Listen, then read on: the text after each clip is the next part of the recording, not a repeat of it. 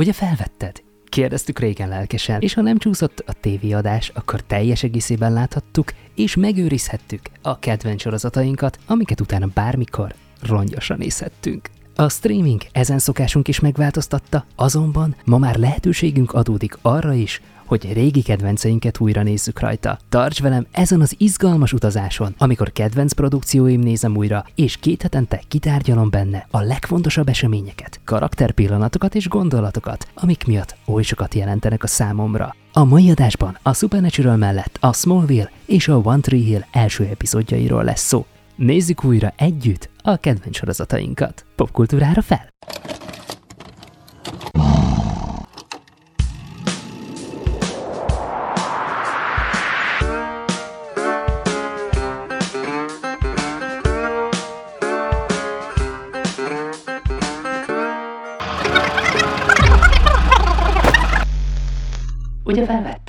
Az az igazság, hogy sokkal lassabban haladok, mint szerettem volna. Nagyon, nagyon jó elképzelés volt, de nagyon-nagyon naív. Így, így felnőtt fejjel azt, hogy ó, minden nap megnézünk egy részt, esetleg kettőt, ha nagyon nagy szerencsém van, mert ez az Istenén nem működik. És, és az a durva, hogy hiába voltam az elmúlt hetekben beteg, nem igazán sikerült annyi részt megnéznem mindegyikből, mint amennyit szerettem volna, viszont legalább volt lehetőségem arra, hogy egy kicsit bepótoljam, és egy kicsit szintre hozzam magam, úgyhogy eljutottam arra a pontra, amikor a One Tree Hill-el és a Smallville-el is eljutottam a 16. részig az első évad.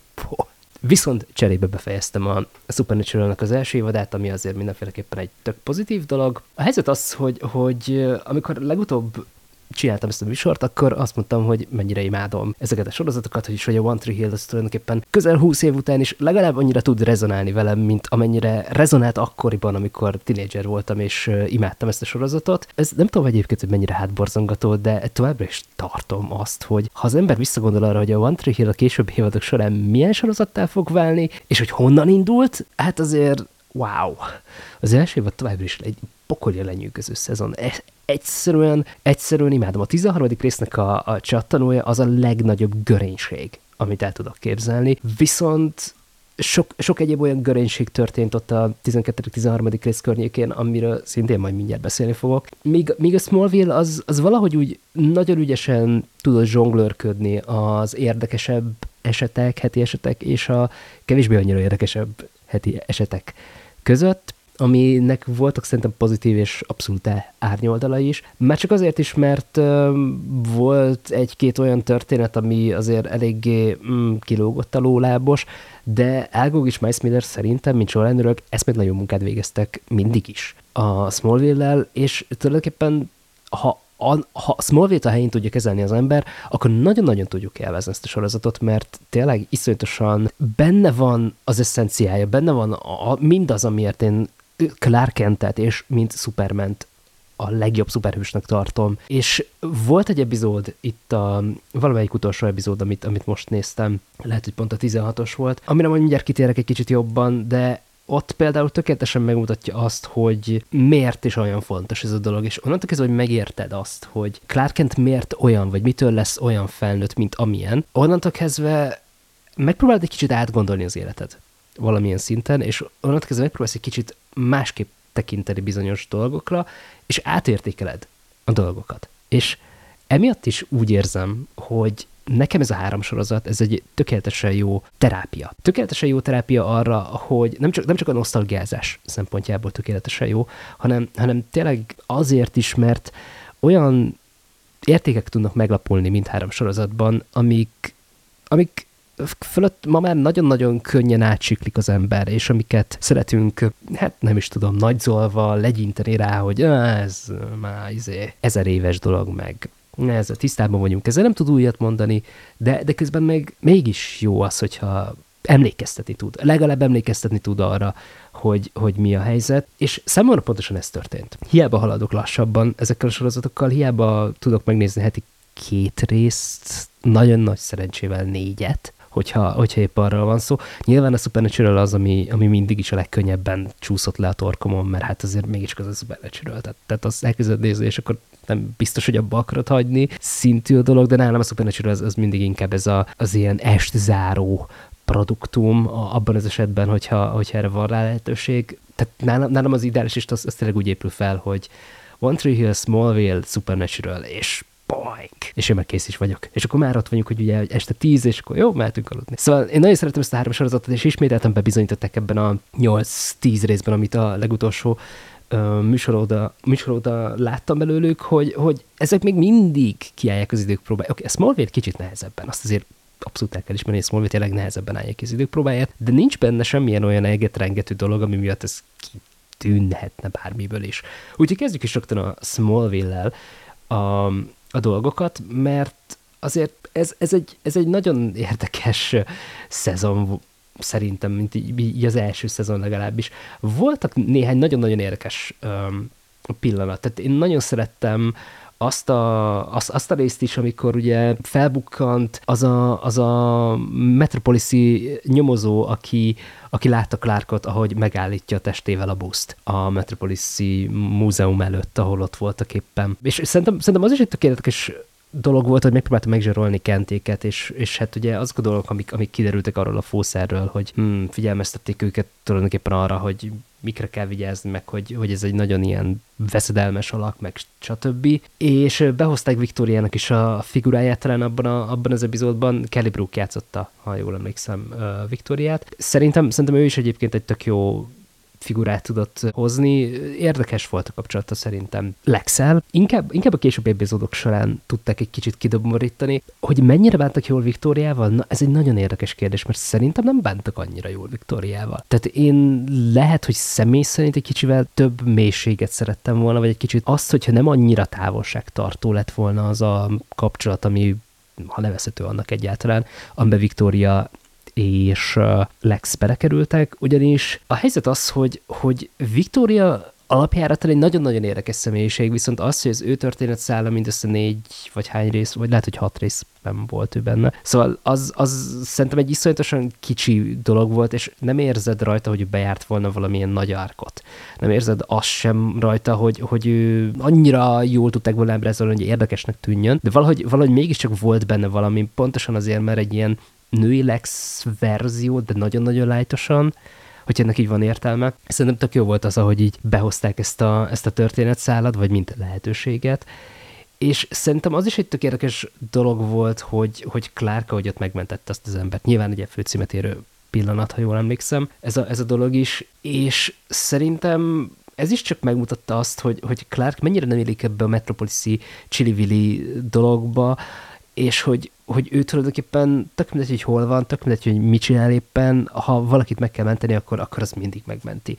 És szerintem ez egy tök pozitív üzenete volt ennek a történetnek, hogy sosem szabad igazából hátat fordítani a kötelességeinknek, és szerintem tökéletesen jól tudta kihangsúlyozni ez az epizód, és az a, az a fajta konfliktus, amit ez tudott, nem is azt generálni, hanem ami, ami utána magára tudott hozni, azok a kérdések, amiket fel tudod vetni, hogy vajon megláttak-e téged Metropolisban, azok mind annyira tök érdekesek voltak, hogy, hogy mi történik akkor, hogyha meglát valaki. Ki hogy reagálna rá, mi, mi lenne az a dolog, ami, ami, amivel ugye nyilván hogy mondjam, szorultabb vagy kényelmetlenebb helyzetbe tudnak ők kerülni. Nyilván ez egy későbbi epizódban volt egy olyan pillanat, amikor ugye Chloe-nak kellett Clarkról írni egy hatoldalas eszét, és, és akkor ugye beszélgetett a szüleivel, és akkor minden kényes kérdést feltett nekik, és megpróbált nagyon-nagyon mélyre ásni Clark életében egy iskolai dolgozathoz, ami eléggé nyilván kiborította Clarkot, és nyilván azért kiderültek dolgok itt az örökbefogadással, hogy ez mégsem volt annyira teljesen tiszta, mint amennyire szerettük volna, hiszen az a,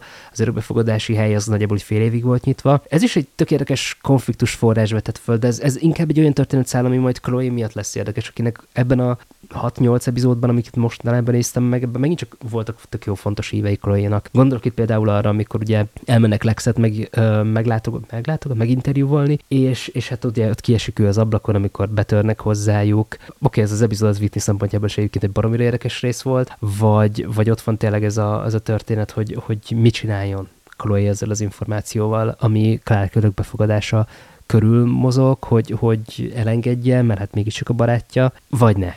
És ha ne, akkor mit csináljon a dokumentumokkal, meg, megmentse, nem mentse meg, és azért szögezzük le, hogy itt 2000, 2001 környékén, vagy 2000, 2001 kettő környékén járunk. Az internet még gyerekcipőben volt, e- ezzel szemben chloe olyan dolgokat sikerült megszereznie róla, ami azért szerintem még most sem feltétlenül lenne legális, vagy könnyű megszerezni. Szóval voltak ilyen apró momentumok, nüanszok, amik, amik igazából tényleg csak azért voltak, hogy konfliktus generáljanak, viszont azok a konfliktusokkal, amiket csináltak, meg amiket kiosztak belőlük, azok nagyon jól működtek. És valahogy, valahogy ezért tud a Smallville szerintem akkor is nagyon jól működni, hogyha közben meg egy ilyen heti szörnyes történet igazából az egész. Miközben azért ez ebből a szempontból sem teljesen igaz, hogy, hogy Lex eleinte ugye nagyon próbálja meg kideríteni azt, hogy hogyan is menthette meg őt Clark, vagy ott van nekünk ez a az egész románc Clark és Lene között, ami, ami nekem mindenféleképpen, szerintem kölyökként az egyik ilyen első nagy behúzó erővel rendelkező dolgom is lehetett volna, akár hogyha nem lenne szuper képessége Clarknak jeligére, mert az, ahogy Clark közeledik Lenához, az a félénkség, az a, az a baráti szeretet, amit, amit ő tanúsít, azok, azok mind olyan dolgok, amik, amik szerintem lenyűgözőek. És az, hogy ők ketten előbb barátok, vagy inkább barátok, sem mint egyebek, az,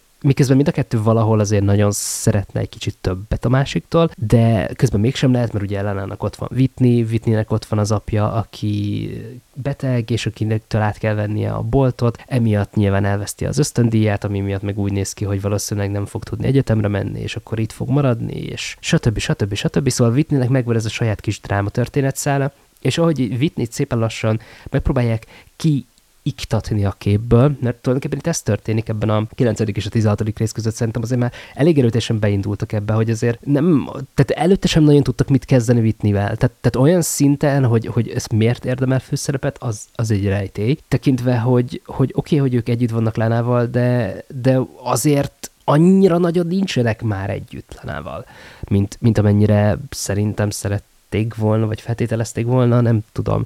Szóval nekem ez egy nagyon fura dolog volt, amit, amit megpróbáltak, vagy megpróbálják kiírni tulajdonképpen Whitney-t, aki egy nagyon, hogy mondjam, egy nagyon ilyen papírmasi karakterként mutatkozott be, aztán így, hogy belecsempészték az apjának a történetszállát, így, így már azért kezd rétegeket kapni, és onnantól kezdve Whitney nem egy unalmas karakter. Nem az a típusú karakter, akire azt mondott, hogy nye, kop le, és társaik, hanem, hanem ő tényleg egy, egy ilyen nagyon-nagyon sokszínű érdekes figurája ennek az egésznek. És nekem, nekem ez tovább is egy elég ilyen bizarr dolog, hogy, hogy Lena, most nem is tudom, hogy elsősök vagy másodikosok a gimiben, viszont Whitney meg, ha minden igaz, akkor végzős, szóval kvázi van négy év köztük, hát bele akarok menni ebbe a részletekbe, ami egyébként tök normális, tehát semmi probléma nincs ezzel, csak kicsit, kicsit fura ez a, ez a kis korkülönbség, mert ugye Whitney folyamatosan arra készül, hogy hú, majd jövőre ösztöndíj, és akkor majd meghódítja a világot, ő lesz a legjobb um, egyetemi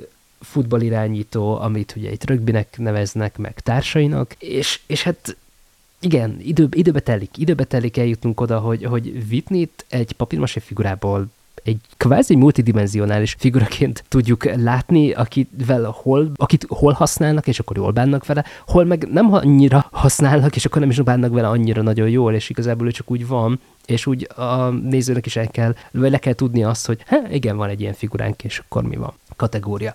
Na, szóval visszakanyarodva egy kicsit nagyon-nagyon eltértem a dolgoktól, szóval rengeteg izgalmas dolog történt ezekben az epizódokban, és szerintem nagyon érdekes volt tényleg ez, amikor a Metropolisi nyomozó megpróbálta kideríteni Clarknak a titkát. Nem ez volt az egyetlen ilyen nagyon-nagyon fura szár szerintem, hanem van egy, vagy volt egy, volt egy másik nagyon bizarr szerintem nyugodtan nevezhetjük ezt bizarr történetszállnak. A, az egyik olyan epizód, amikor ugye egy tini lány, aki bele van zugva Lexbe, akinek egyébként az anyja Lexiknek a bejáró nője, és akik ott laknak egyébként a Luthor birtokon, szóval ő eléggé féltékeny kezd, és láthatatlaná tud válni egyébként, meg a lány alapból úgy érzi, hogy ő láthatatlan, mint ahogy egyébként a legtöbb um, fiatal, nem feltétlenül magabiztos ember érzi magát a gimnáziumban, néhányan még egyébként utána is, jócskán. Szóval itt van nekünk ez a láthatatlan lány, akinek nem tetszik um, Lexnek a kapcsolata Viktóriával, és emiatt megpróbálja kicsit hát eltenni lábalól Viktóriát, hogy, hogy ennyire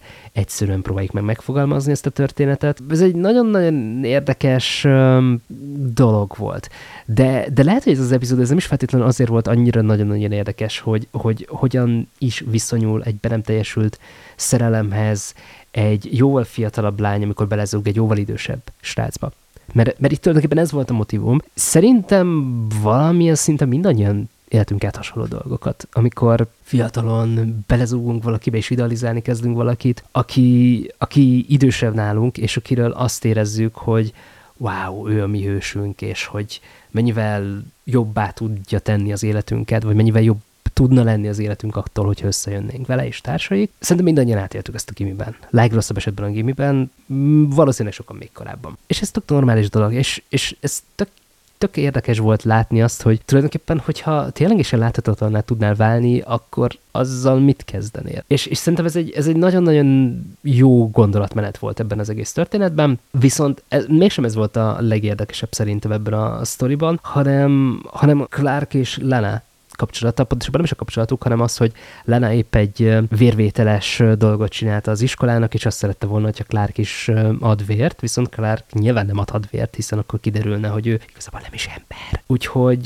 szerintem ez tökéletesen jól tudták kihangsúlyozni azokat a dolgokat, hogy Clark hogyan próbálja meg kibújni a felelősség alól, miközben tudja, hogy mennyit jelentene ez Lánának és társaik, és szerintem ez tökéletesen jól tudta felépíteni minden téren, hogy, hogy ez az egész történetszál ö, működni tudjon, és úgy tudjon működni, ahogy. Főleg, hogyha az ember visszagondol arra, hogy ezzel mennyire meg... Tehát tulajdonképpen, hogyha Clark nem vállalja be, akkor Lele szemében nyilván hátralépések fognak következni, és akkor egy-két lépéssel hátra fog kerülni, aminek nyilván nem fog örülni, és akkor nyilván megint egy kínosabb helyzetbe kerül a lányjal szemben, vagy a lánynál. Viszont, ha meg nem teszi meg, akkor megjön a másik problémás rész, hogy Szóval zseniális, zseniális uh, dolgok történnek szerintem ebben az epizódban is. Aztán utána megkaptuk a 11, 10. vagy 11. részként azt, amikor, nem is tudom, hogy mi volt, amikor, amikor megérkezett ez a különös üzletember a városba,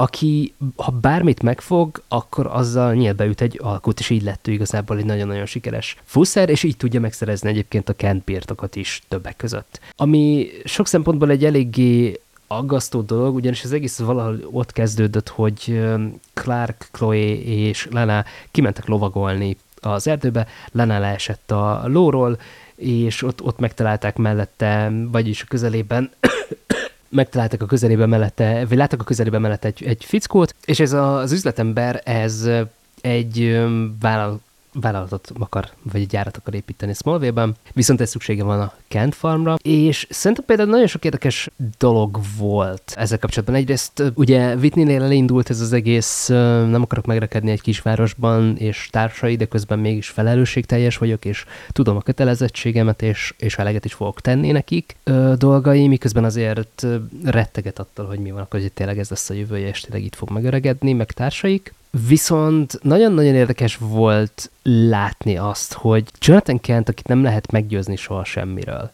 mert olyan fafejű, ő hogyan tudja eladni a farmot. És érdekes volt látni azt is, hogy Lex próbált, Lex próbált nekik segíteni, hogy, hogy semmisét tegyék és társaik ezt, a, ezt az egész dolgot. Szerintem ez egy nagyon jól felépített rész volt. Nyilván azért voltak olyan pillanatok benne, amik, amik nem feltétlenül annyira voltak zseniálisan kihangsúlyozva mint, mint valószínűleg mennyire lehetett volna. Viszont szerintem ez, ez a, az, hogy készfogásra tud terjedni, és azzal tudja terjeszteni a, az akaratát, az, az lényegében egy, egy fenomenálisan zseniális alapötlet. Nyilván, hogyha valaki kesztyűt visel, vagy valami más felületet, akkor, akkor nyilván nem tudja meggyőzni őt ilyesmikről. És ez is egy tök, tökéletesen érdekes lehetőség lehetett szerintem az egészben. Viszont talán nem is feltétlenül ez volt a legérdekesebb epizód, hanem szerintem nekem, ami, amire én azt mondom, hogy szerintem a legérdekesebb epizód volt, az, az volt, amiben Sean Ash, aki ugye Eric Summers-t játszotta,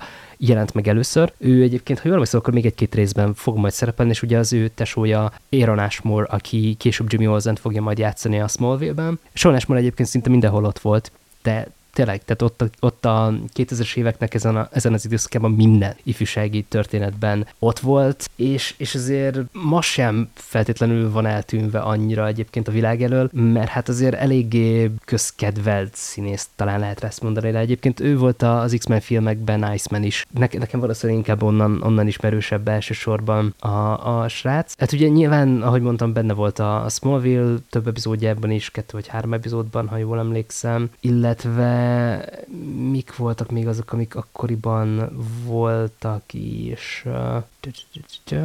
Ugye neki, neki egyértelműen az X-Men volt az, ami nagyon nagy duranása volt. Ott, ott egészen 2014-ig játszotta a Iceman-nek a figuráját, utána Gyilkos hajszában volt látható, az IT életben pár évvel ezelőtt, illetve most az újonc sorozatban látható 2018 óta, és hát nyilván ugye Aaron Ashmore az, aki, aki tényleg mindenben ott volt, a Veronica Mars-tól kezdve Smallville-en át, tényleg mindenen, ami, ami ifjúsági volt, és fontos volt, az abban, abban ő ben volt. Na, és ugye ez az epizód volt az az epizód, az egyik epizód azok közül, ami megmondja a különbséget. Volt még egy, még egy másik epizód, um, szerintem 15. vagy 16. része az első évadnak, amikor szintén kicsit más megközelítésből ugyan, de elmesélik a hasonló történetet. Tehát tulajdonképpen itt két, öt-hat részen belül két teljesen különböző megközelítésből láthatjuk ugyanazt a témát. Ugye itt az, ennek a résznek az volt a története, hogy Clark megpróbálja megmenteni Eriket, a kép lezuhanna a hídról, miközben belecsap a villám,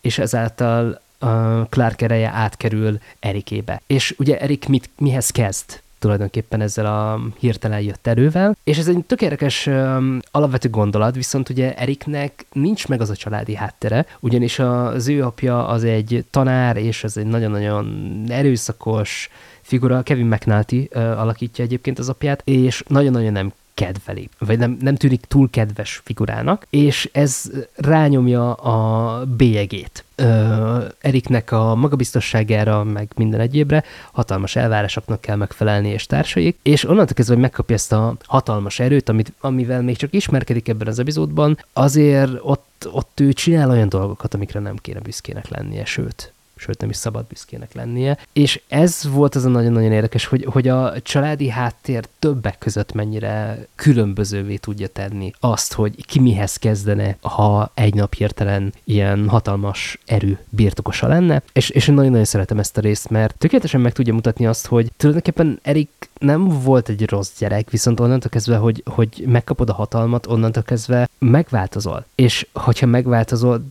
akkor nem biztos, hogy mindenki vagy mindig jó irányba változik az ember. És ezt tökéletesen sikerült nekik kihangsúlyozni ebben az epizódban. Tökéletesen jól bemutatták azt, hogy egy, egy tök átlagos, tök normális srác hogyan válik egy elképesztően, azért nagy arrogáns pöcsöt nem szeretnék mondani rá, de hogyan válik egy veszélyes fószerré, akitől még a szülei is megrémülnek, akitől az egész város retteg, aki, aki csak úgy brahiból fogja az embereket és odébb dobja, vagy, vagy megpörgeti a kocsiaikat, vagy csak szimplán széttöri a szélvédőjüket, vagy valami. Szóval egy eléggé veszedelmes dolog, de nyilván ez az összes frusztrációnak az eredmény, ami, ami benne van, hogy, hogy milyen nagy nyomást gyakorolnak rá a szülei, és nyilván az is ilyenkor közrejátszik, szerintem azért elég erőteljesen. Hogyan bántak vele az iskolatársai, hogyan bántak vele többi diák, és hogy tulajdonképpen van egy lány neki, aki nagyon tetszik, nyilván egy ilyen pöcsfej focistával jár, és hát nyilván ugye meg kell félemlíteni, hogy megmutassuk azt, hogy, hogy tehát itt én vagyok a Jani, és akkor majd utána a nyilván hozzám fog jönni, és ez nyilván nem biztos, hogy így fog megtörténni.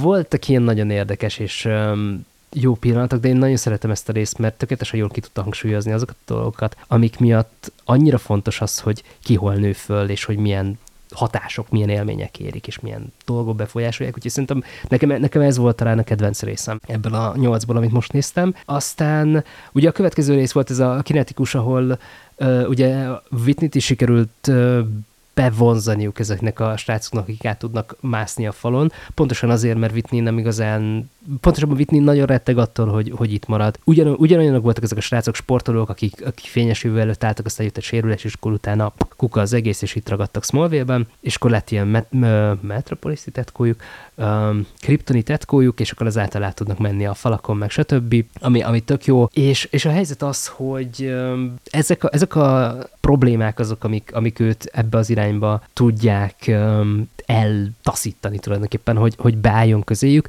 Nyilván nem szeretné megfenyegetni Lexet, meg nyilván nem szeretné veszélyeztetni a biztonságát és az életét, de nyilván, mint új tag, akinek be kell állnia, meg stb. ezért, ezért valamennyire muszáj neki is részesévé válnia azoknak a dolgoknak, amiket ezek a fiúk csinálnak. Ez, ez Whitney szempontjából szerintem egy tökéletesen érdekes epizód volt, nagyon jól vagy ügyesen sikerült kihangsúlyozni azokat a problémákat, amik, amik benne voltak. Egy másik történet száll, ami szinte valahogy a valahányadik rész környékén indult el, az ugye az, hogy Neil el akarja adni a talont, pontosabban az épületet, mert mint kiderült az egész épület az övék, és van benne egy mozi, amit egyébként senki nem használ, nagyon-nagyon régi árdekó stílusú mozi, meg stb. És Lana nem szeretné, hogyha ez megtörténne, ugyanis a szülei számára a szülei történelme szám, története szempontjából egy nagyon-nagyon fontos hely a talon, és ezért megpróbálja meggyőzni Lexet. Előállít egy üzleti tervet, mondom mindezt olyan 13-14 évesen körülbelül, hiába néz ki 30-nak, attól még a karakter az körülbelül ennyi. Előállít egy üzleti terve, és megpróbálja meggyőzni Lexet, hogy csináljuk meg, csináljuk meg, nyissuk ki, legyen egy mozi, egy kávézóval egybekötve, stb. Csináljuk meg, tartsuk meg, és ne legyen egy újabb parkolóház itt Smallville-ben belőle. És szerintem tökéletesen jól tudták kihangsúlyozni, és pontosabban sikerült megragadniuk azt a fajta szenvedélyt, ami, ami benne van a fiatalokban. És nekem valamiért ezért is tetszett ennyire ez a történet, nyilván el kell engedni azt a gondolatot, hogy jaj, de hát ez 14 éves, és hát azért biztos, hogy neki egy ennyire komplex üzleti terve van. Igen, hogyha valaki ennyire szenvedélyes és ennyire hisz valamiben, akkor igen, tök mindegy, hogy hány éves, látjuk ezt mi ma is 2022-ben is, hogy vannak 14 évesek, akik baromira sikeres vállalkozásokat tudnak felépíteni, pusztán azért, mert átgondolják, pusztán azért, mert utána néznek, pusztán azért, mert felkészülnek, és van egy üzleti tervük, és onnantól kezdve igen, el tudjuk hinni azt, hogy ez megvalósítható, mert a valóságban is találkozunk ilyennel. Nyilván ritka, nem arra van szó, de miért ne? Ha működőképessé lehet tenni, akkor egy fiatal miért ne tudná ugyanúgy megcsinálni, ha érdekli egy kicsit az üzleti világ, vagy van egy kis ambíciója, vagy bármi. Szóval nagyon jó volt ez a történet, és ugye az egyik következő epizód volt ez a Zero, Zero klubos történet, ami tulajdonképpen egy flashback indít, hogy Lex tulajdonképpen val- valami történt egy, ezen a Zero klub nevű helyen, és Lexnek egy ismerőse meghal. És hogy mi történt? És ugye az igazságot akarja kideríteni a fickó, aki, aki úgy tűnik, hogy, hogy a, az, aki akkoriban meghalt. De most ez, ez egy jóval komplexebb történetszál volt, és sokkal ügyesebben tudtak felépíteni azokat a dolgokat. Nagyon-nagyon érdekes és hátborzongató epizód volt szerintem. Én, én ezt a részt is nagyon szerettem, meg nagyon élveztem, mert tényleg tökéletesen jól sikerült ki, kihangsúlyozni azokat a dolgokat, amik, amik miatt ez a rész jól működik, mert megmutat azt, hogy milyen volt egy kicsit korábban, három évvel ezelőtt Lex. Megmutat egy kicsit azt, hogy mennyire veszélyes is tud lenni, miközben igazából mégsem volt az. De megmutat, megmutatja azt, hogy, hogy mennyire réteges is ez a figura, és emiatt én nagyon szeretem ezt a részt. Aztán ugye ez volt az az epizód is, amiben ugye volt Chloe-nak az a házi feladata, és meg kellett írni a Clarkról ezt a, az eszét, és nyilván ugye egy kicsit elkezd utána nyomozni ennek az egész örökbefogadásos történetnek. Szóval ez egy nagyon-nagyon jó történet volt, amit Miles Miller és Algo írtak. Szerintem tökéletesen jól sikerült nekik kihangsúlyozniuk azokat a dolgokat, amik jól tudtak működni. Ráadásul ez, ez egy olyan epizód volt, amiben egyébként Korim Nemek is játszott, akit, akit én imádok. Nem tudom, hogy hallottatok-e arról a bizonyos sorozatról, Korin Nemekkel. Szintén nagyon-nagyon messze kell visszamennünk az időben egyébként. Ha jól emlékszem, 91-ig kéne talán visszamenni, hogy, hogy találkozunk, vagy emlékezünk arra a bizonyos produkcióra, amiben ő benne volt, és ami számomra őt tulajdonképpen egy, hát kölyökként biztos, hogy valami istenné tudta feltenni. 1990 és 93 között futott, az egyik kedvenc ifjúsági sorozatom volt, meglepő mód, a Parker Lewis sohasem veszít című széria, ami, ami kicsit azért ilyen, pontosabban nem is egy kicsit, hanem azért elég erőteljesen hatással volt rá a Megloktam a Ferrari-val, és tulajdonképpen Parker Lewis sok szempontból egy amolyan tévés Ferris Bueller volt, bizonyos értelembe véve. És ugye ez, ez volt az a produkció, amiben egyébként Abraham Benrubi is felbukkant annak idején, aki, aki szintén nagyon nagy kedvencem volt. sony produkció volt, ha jól emlékszem talán. Nem is, nem is emlékszem, hogy melyik csatornán futott, Le, lehet, hogy szindikátusban került műsorra. Nem, Foxon, Foxon, bocsánat. A Foxon futott, három évadot élt meg, nagyjából 73 részt, és én imádtam nem, nem tudom, hogy Magyarországon mennyi ment le belőle, de, de az biztos, hogy én nagyon-nagyon szerettem ezt a, ezt a sorozatot. Úgyhogy, úgyhogy már csak ezért is imádtam ezt, a, ezt a, az epizódot, mert tök jó, tök jó lehetőség volt szerintem. Aztán jött a Nicodemus című epizód, ami a 15. része volt az első évadnak, és ez volt az az epizód, amikor ugye Dr. Hamilton visszahozott egy olyan növényt, ami már több mint száz éve eltűnt. Nyilván egy kicsit megfertőztek kriptonittal, és kicsit másabb lett a hatása, kicsit veszélyesebb. Jonathan például komába is esett tőle, előtte meg úgy viselkedett, mint egy kis éretlen tinicsitri. Lényegében Aztán Lana is elkapta ezt a fertőzést, és hát tulajdonképpen Lenának meg volt a legszexibb jelenete, ami szerintem az egész sorozat legszexibb jelenete volt egyben. Igen, nyilván természetesen arra a medencés jelenetre gondol, pontosabban úszodás jelenetre gondolok, amikor ugye oda, oda viszi Clarkot az úszodába, hogy gyere, csobbanjunk egyet, és akkor levetközik fehérneműre, és akkor be szaltózik a vízbe, és úszik egyet, és stb. stb. és Clark kerül nyilván utána bajba, mert ő eltűnik, mire a Diri belép. Szóval ez, ez egy tök, tök érdekes epizód volt. Nekem, ami ebben a részben nagyon tetszett, többek között azon, hogy tulajdonképpen mi történne akkor, hogyha elveszítenénk a gátlásainkat, mi történne akkor, hogyha megszabadulnánk a korlátainktól, és mi történne akkor, vagy mit jelentene számunkra az, hogy szabadabban lélegzem, és szab- szabadabban éljek. Mert akár közelítem meg ez az epizód, ez, ez tényleg valahol erről szólt, hogy, hogy láttuk azt, hogy akiket megfertőzött a Nikodémus virág, azok, azok hát ilyen gátlástalanok, olyanok, mint hogyha Clarknak a vörös kriptonit hatásait tól szenvedne lényegében. És, és ettől szabaddá válik az egész, és, és tök érdekes az egésznek a jellege, meg az egésznek a stílusa, és nagyon érdekes volt a mindig visszafogott lánát látni, ahogy, ahogy azt mondja, hogy á, nem akarok többet ilyen nizé lenni, hanem inkább ez meg az. Valahol ez egy hátborzongató lánát kaptunk, de mindenféleképpen egy olyan lánát láttunk elsősorban szerintem, aki jobban hasonlít talán arra a lánára, akit a Superman és Loisban látunk 2022-ben,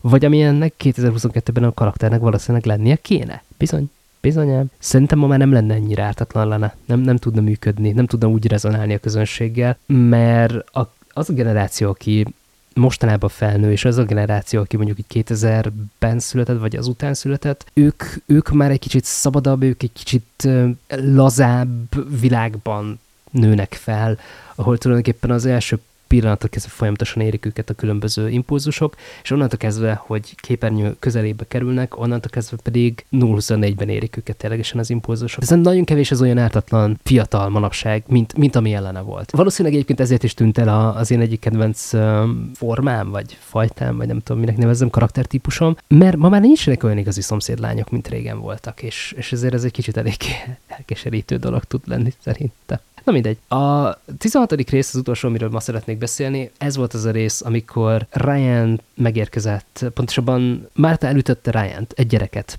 az úton, és utána befogadta magukhoz. Ryan különleges abból a szempontból, hogy tud gondolatokat olvasni, és ezáltal meg tudja fejteni az emberek titkát, és tökéletes volt az, ahogy próbálta meg így becsem pészgetni a dolgokat, miközben tök érdekes volt az is, hogy megpróbáltak becsempészni a képregényeknek a motivumát, mint hogy ő szereti ezt a harcos angyalnak az olvas, aki szeret olvasni, szereti olvasni a harcos angyalt, Lex is szereti olvasni a harcos angyalt, van is eredeti nyomása, meg stb. belőle. Szóval szerintem nagyon érdekes volt ez az egész történet. Nagyon érdekes volt látni azt is, hogy milyen lenne az, hogyha Clarknak lenne egy tesója. És az is érdekes volt, hogy már korábban említettem, ugye a az Esmoros epizódnál, hogy itt is tulajdonképpen azt látjuk, hogy mennyire fontos az, hogy milyen szüleid vannak, ugyanis Ryan a mostohapjával és az új feleségével él, és velük pedig bűnöznie kell, és nagyon-nagyon nem is élvezi azt az életet, vagy egy életmódot, amit ők együtt folytatnak. Szerintem ezt tökéletesen jól tudja kihangsúlyozni ez az epizód, hogy, hogy Ryan nem szívesen csinálja azt, amit csinál, viszont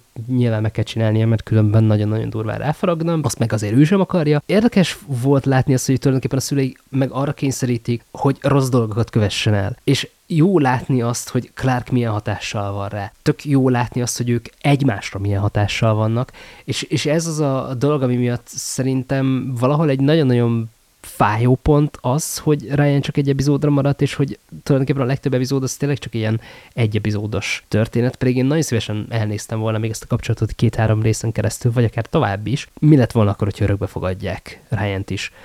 Mert tökéletesen jól tudják kihangsúlyozni, vagy nem tudom, jól tudtak bánni ezzel az egész kapcsolattal, tökéletesen jól tudtak bánni a Kentek viszonyával Ryanhez, tökéletesen jól tudtak bánni Clark barátaival is, ahogy, ahogy így közelebb kerültek Ryanhez, vagy beszélgettek vele. És szerintem ez, ez megint egy olyan epizód volt, amit, amit én nagyon-nagyon élveztem. Mert valahogy sikerült megragadni az emberi oldalát ennek az egésznek. Hiába egy szuperhősös történetet nézünk, azért hébe-hóba becsúsznak az olyan apró momentumok, amik, amik nem feltétlenül annyira a szuperhős létről szólnak magáról, hanem, hanem csak a hétköznapi emberi létről. És ez is egy olyan epizód volt, aminek szerintem sikerült megmutatni azt, hogy mennyit számít a környezet, mennyit számít az, hogy milyen hatások érnek, milyen közegben nősz fel, hogy mennyire szeretnek, vagy éppen nem szeretnek téged. És valahol ez az epizód, ez egy tök jó terápiás történet volt a számomra is, mert valahogy, valahogy sikerült nem, nem tudom, tehát valahogy sikerült nem csak, hogy visszaadni azt a fajta reményt, vagy reménysugarat, ami, amit úgy vágy az em, vágyik az ember, hanem, hanem tényleg sikerült megragadni azokat az apró kis nüansznyi pillanatokat, amik, amik ahhoz kellettek, hogy, hogy tényleg érezze az ember azt, hogy wow. És szerintem a smallville sikerült ebben a részben is megragadni ezt a dolgot. Míg a Smallville epizódikus, elég erőteljesen, főleg így az első évad során, addig a One Tree Hill inkább serializált vagy legalábbis egy összefüggő történet, szóval ott, ott kicsit nehézkesebb szerintem konkrétan még az első során epizódonként beszélgetni a dolgokról. Továbbra is a legnagyobb problémám egyébként a, a One Tree Hill az az, hogy zseniális, amit itt művelnek. Mert csak azért is zseniális, amit itt művelnek, mert ha belegondolunk, akkor itt mi nem csak egy szerelmi háromszöget kapunk, ami mesterén van megvalósítva, hanem mellette tényleg olyan nüansznyi érzelmeket kapunk, amik, amiktől mi is többé tudunk válni, és ez számomra egy iszonyatosan fontos dolog, mert tényleg azt érzem, hogy valahányszor a One Tree Hill-nak az első évadet nézem, mindig kapok valamit. Mindig kapok valami plusz tőle. És nem arról van szó, hogy ó, basszus, erre már nem emlékszem, ó, basszus, ez, ez tényleg így történt, ó, basszus, ez milyen régen is láttam, meg milyen jó is volt, hanem, hanem tényleg arról van szó, hogy nézem ezt a sorozatot, és egyszerűen azt érzem, hogy egyrészt átjár egyfajta melegség. Tehát érzem azt, hogy ez, ez valahol nekem egy komfort szezon. Valahol viszont az egyik legjobb ilyen ifjúsági szerelmi háromszöges romkom dráma. Mert, mert tömény dráma. Ha, ha belegondolunk, tehát, tehát Lucasnak volt egy olyan mondata, az az, amikor, nem sem, nem sem hiszem, hogy kivel beszélgetett pontosan, talán az anyjának mondta, hogy az egyik az csupa derű, a másik az pedig maga a melankólia. Tök érdekes látni azt, hogy tulajdonképpen mennyire igaz ez a, ez a két karakter, tehát Brookra és Paytonre ez, ez a dolog, és mennyire igaz valahol rá is, és Nathanre is. És tök érdekes volt ez az egész, hogy felépítették, de annyira, annyira brutális és zseniális szerintem az első évada a One Tree Hill-nek. A többi, a többi szezonja az, az már úgy annyira nem, de, de eddig a The First Cut is the Deepest, ami hadd nem mondjam, hogy mennyire zseniális egy szám, egészen addig az epizódig ez egy annyira durván tökéletes sorozat, hogy, hogy nehéz nem elképzelni róla, mert több mint tíz éve nem láttam, sőt, le, nem is tudom, mikor futott ez nálunk, 15 éve legalább, le, valószínűleg, valószínűleg jó volt talán. Na, nagyjából, nagyjából úgy 2005 környéken futott, úgyhogy ja, valószínűleg több mint 15 éve.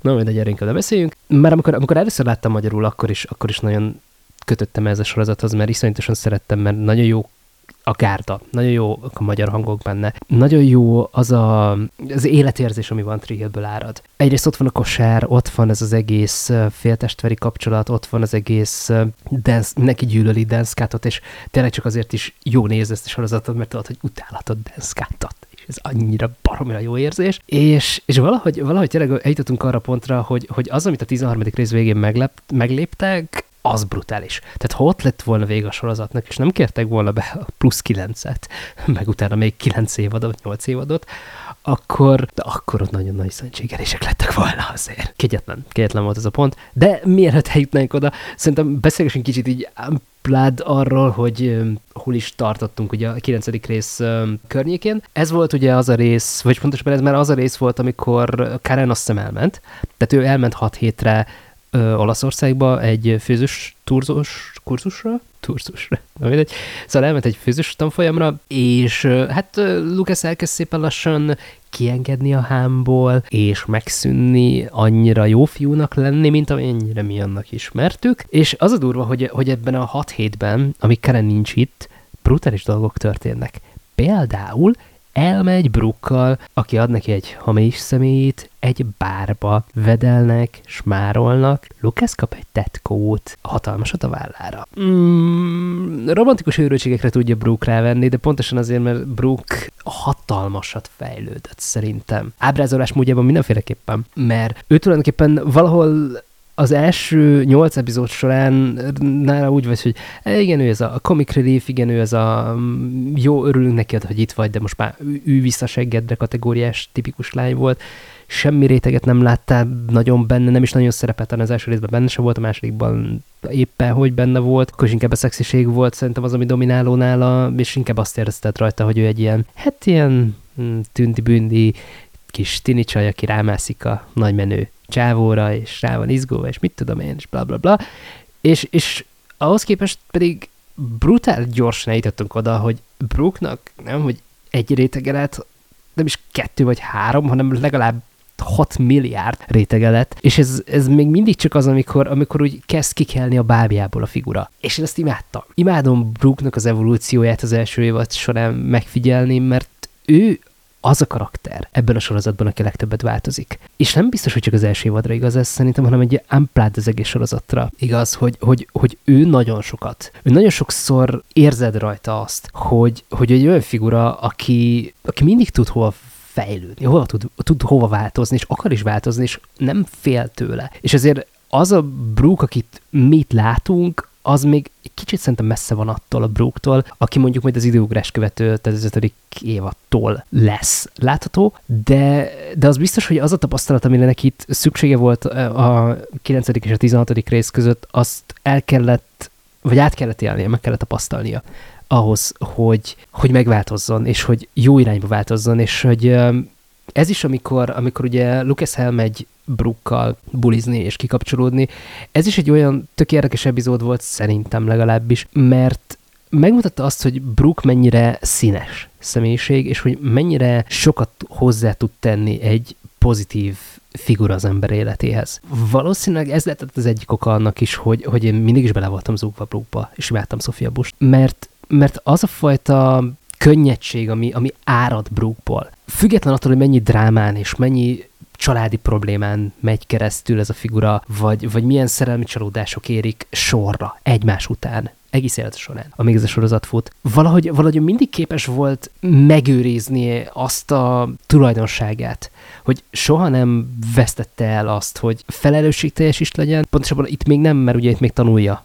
vagy tanulni fogja majd későbbiek során, de azt, hogy, hogy milyen az, amikor ő muris. És hogy abból hogyan fog majd eljutni oda, hogy felelősségteljes is legyen mellette, és hogy ez a két dolog szimbiózisban legyen meg egymással, és hogy ő ebből többet tanuljon, és emiatt ő egy sokkal jobb ember legyen, az, azt szerintem fre- frenetikusan jól van felépítve. Tényleg, hogy egy papírmasé figurából eljutottunk oda, hogy, hogy itt már a 9. részben ő egy, egy ilyen nagyon-nagyon sokszínű, nagyon-nagyon izgalmas karakter, akinek meg tudjuk valahol bocsájtani azt, hogy elfelejtette, vagy nem volt ott Peyton anyának a halálának az évfordulóján Peyton mellett. Meg tudjuk neki bocsátani. Meg tudjuk neki azt is bocsátani, amiket az előző epizódokban művelt. És szerintem ez egy hihetetlenül jó tulajdonság, ez egy hihetetlenül jó karakterfejlődés. Jól bánnak a karakterrel, és tényleg egyenrangú főszereplőként tudod kezelni, és a helyén tudod kezelni ezt a figurát, és, és ez annyira, annyira mindig meg tudja dobogtatni az ember szívét szerintem egyébként. Én mindenféleképpen nagyon-nagyon szeretem azt, amit, amit Brookkal csinálnak, és amit, amit ebből a figurából ki tudnak hozni. Nagyon-nagyon érdekes volt egyébként, mert ez, ez tipikusan egy olyan epizód is volt, ahol ugye Nathan ugye az előző részben miután összeveszett az apjával, és bevette a gyógyszert, és ettől tulajdonképpen kicsinálta magát a pályán. Tulajdonképpen ez is egy olyan fajta konfliktust hozott, ami megint csak megmutatta azt, hogy milyen, milyen is az a szülői nyomás. Tehát tényleg milyen az az igazi szülői nyomás. És mennyire veszélyes és toxikus tud lenni ez is. És hogy miért nem szabad ilyen szinten csinálni, mint ahogy Dan Scott csinálja.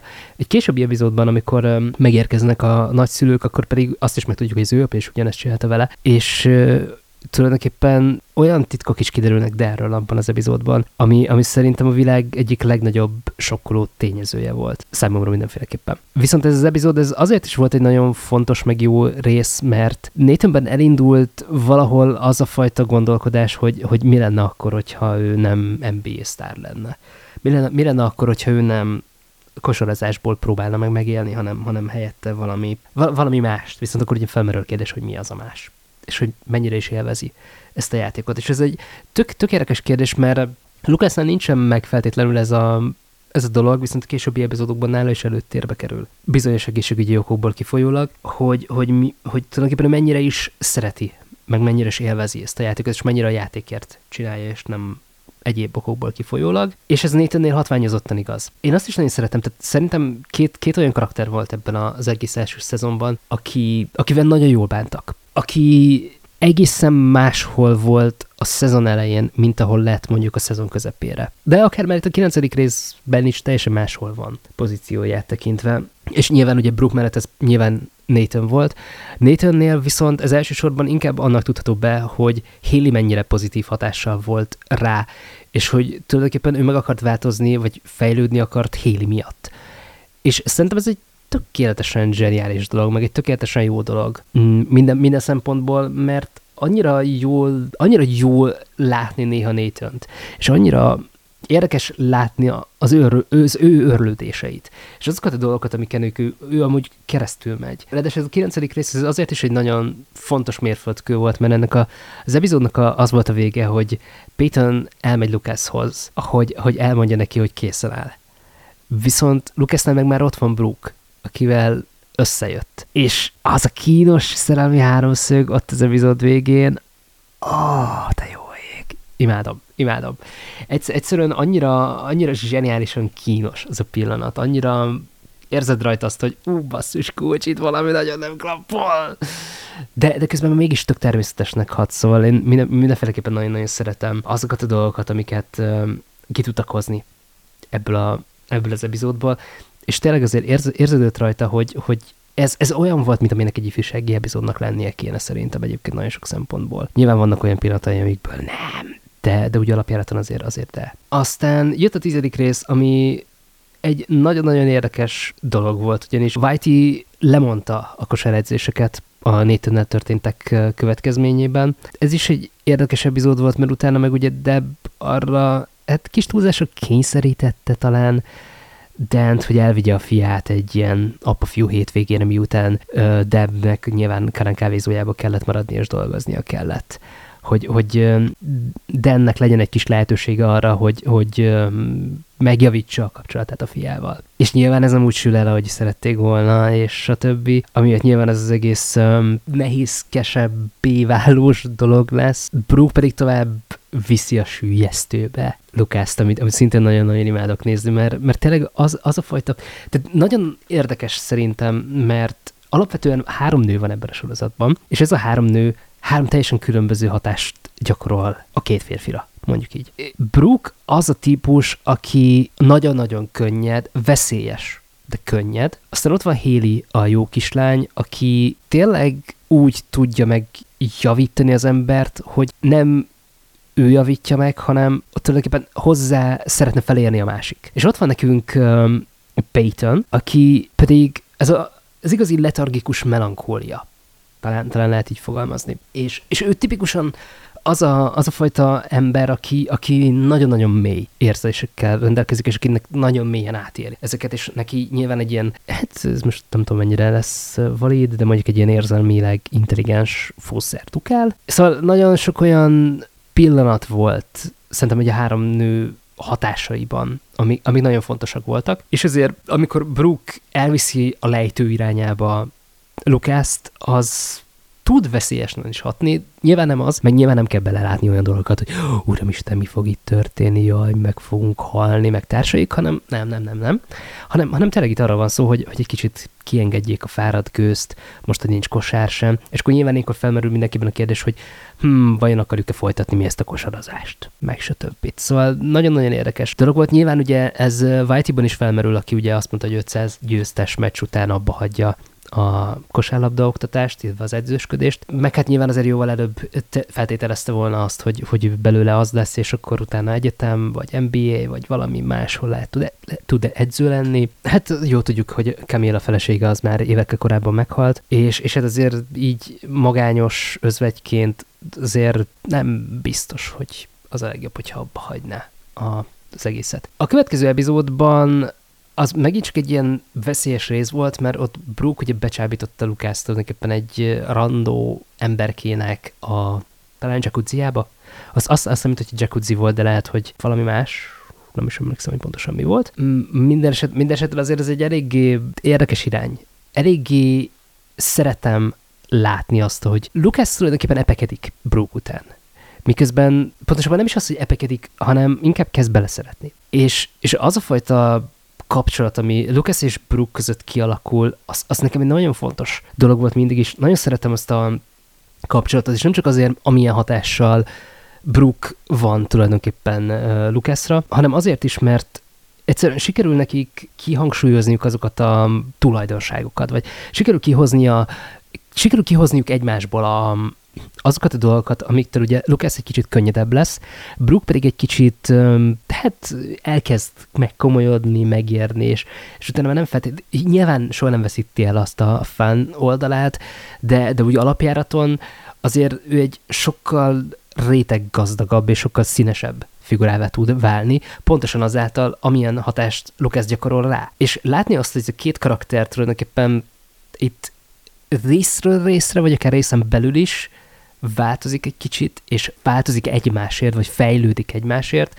azt szerintem egy brutálisan jó érzés. Legalábbis, legalábbis én nagyon szeretem pontosan ezért ezt a történetszálat. Aztán a másik történetszálak, azok már megint egy ilyen kicsit nehézkesebb történetek voltak szerintem. Ugye Nathannél, ahogy már többször említettem, itt nagyon erőteljesen előtérbe került az, hogy ott hagyja a kosárlabdát. Héli megpróbál segíteni neki egy új célt találni, vagy megtalálni azt, hogy mit is akar igazából kezdeni az életével Nathan, és szerintem ez is egy nagyon-nagyon fontos funkció, amit, amit Haley be tud tölteni Nathan életében. És ami miatt ők egyébként valószínűleg nekem valamelyik all-time favorite couple ever, mert, mert egyszerűen ők is olyan ők is, ők is kvázi szimbiózisban élnek egymással, tehát azért Nathan egy későbbi epizódban már elindítja Haley-t idézőjeles lejtőn, de azért nem lejtőn, meg azért Nathan ennél sokkal többet tesz. Érte a Karen is közelítem meg ezt a történetet. Viszont nyilván azért Haley az, aki, aki jóval többet tesz itt, ezen a ponton Nathan életében. Azáltal, hogy segít neki megtalálni egy, vagy segít neki kitalálni, mihez is kezdjen a jövőjével kapcsolatban. És szerintem ez egy nagyon fontos történetszál volt. Ami, volt még egy motivum, ami, ami kicsit fontos dolog volt ebben az epizódban. Ez volt egyébként, ha jól hiszem, talán az az epizód, amikor Thomas Ian Griffin talán először tehát hogy másodszor bukkant fel ebben a történetben, és ez volt az az epizód is egyben, amikor ugye Thomas Ian Griffin egyébként Peytonnek az apját játszotta, ebben a történetben, és kicsit közelebb kerül Lucashoz, akinek a barátsága Peytonnel pedig tovább mélyül talán, talán így, így, a legcentrifug, így lehet a legkönnyebben megfogalmazni a dolgot, és hát nyilván Brooke egy kicsit erre azért féltékeny lesz, mert hát ezért miért ne lenne pont ő féltékeny arra, hogy, hogy mennyire jól kijön a pasia, meg a legjobb barátnője, akik amúgy előtte, mielőtt összejöttek volna, majdnem ők jöttek össze, szóval kvázi valahol tudja nagyon jól, hogy ők ebegednek egymásért, és hogy azért nem feltétlenül az az életbiztosítás kategória, ami, ami van, Wink, wink. Na mindegy. Szóval ez egy, szerintem egy nagyon jól kidolgozott történetszál. Egy uh, érdekes uh, látni azt, hogy Brooke viszonyul a dolgokhoz. Érdekes látni azt, hogy nem tud vagy nem akar tenni semmit igazából. Érdemes lenne-e tennie bármit is. És nagyon hasonló dolgok. Mm, nem tudom. Nem tudom, én nagyon szerettem ezt a történetszálat is, mert ügyesen tudta kidomborítani azokat az apró pillanatokat, amik, amik szerintem kellettek ahhoz, hogy itt uh, ténylegesen kiderüljenek dolgok. Aztán a 12. részben már ott ugye megérkeztek a nagyszülők, és akkor ugye kiderültek erről azok az undorító dolgok, ami, amitől azt kéne, hogy mondjam, hogy ő teljesen megváltozik az ember szemében. De ez nem igaz. De ez nem igaz, mert nem tudsz eltekinteni attól, hogy Del mekkora egy köcsög. Valahol ebben rejlik egyébként a Van Trier-nek a zsenialitása, mert, mert onnantól kezdve, hogy kiderül róla ez a dolog, onnantól kezdve teljesen más szemmel szeretnél nézni Delre, de nem tudsz. De erről nem tudod elhinni azt, hogy ő meg tud változni. És lehet, hogy nem tud. Lehet, hogy nem is akar. Ki tudja. Még túl korán vagyok a, a sorozatban ahhoz, hogy erre konkrét választ tudjak adni bárkinek is. Minden esetre az egyszer tudti biztos, hogy, hogy ez az epizód, ez egy nagyon érdekes rész volt. Ugye de néhány része korábban már kezdeményezte azt, hogy ők um, külön költözzenek, és majd hamarosan el is válhatnak, és hát nyilván ugye ezt nem szeretné Den elmondani a szüleinek, hogy, hogy hát azért igazából a házasságunk az úgy kajra ment, és ez van. Társaik. Szóval ez egy, ez egy nagyon-nagyon um, érdekes epizód volt. Szerintem ez, ez emberileg mindenféleképpen egy nagyon megterhelő rész volt, viszont az igazi, az igazi nehézség az valahol mégsem ebben rejlik, hanem sokkal inkább a Lucas Payton és Brooke románc szerelmi háromszög kettősében, ugyanis akkor történnek olyan dolgok, amik tulajdonképpen Thomas Ian Griffin figuráját látjuk webcamen keresztül egy jelenet erejéig, Kim van nyilván egy új közelebbi helyen való megbízást fogadott el, és utána majd jóval közelebb helyeken fog majd dolgozni, elviekben. És a helyzet az, hogy miután ugye az előző, egyik előző részben Peyton megkérte az apját, hogy ne menjen mindig olyan messzire és olyan sokáig, ne legyen tőle távol, mert hogy szüksége van rá, meg stb. És, és ugye ez az a rész, ami szerintem talán az egyik legfontosabb és legmeghatározóbb epizódja a következő négy-öt résznek, sőt,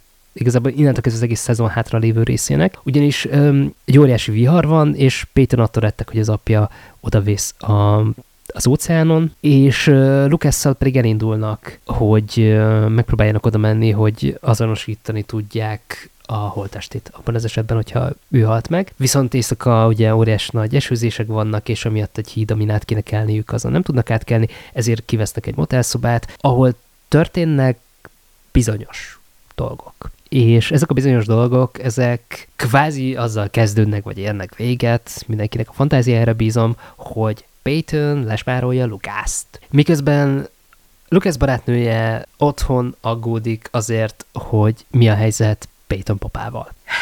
Egy masszív pokolén erős epizód volt szerintem. Peyton, amikor az érzelmei előtérbe kerülnek, akkor ő egy nagyon veszélyes karakter. Nagyon veszélyes karakter, mert nem tudod utálni őt, és nem tudod hibáztatni azért, ami történik. Egyiküket sem. És annyira furcsa érzés látni ezt a kapcsolatot, ahogy, ahogy ez így próbál meg, nem is tudom, átalakulni, vagy, vagy megváltozni, vagy kialakulni, vagy, vagy én nem tudom, hogy mi az a dolog, amit, amit megpróbál történni.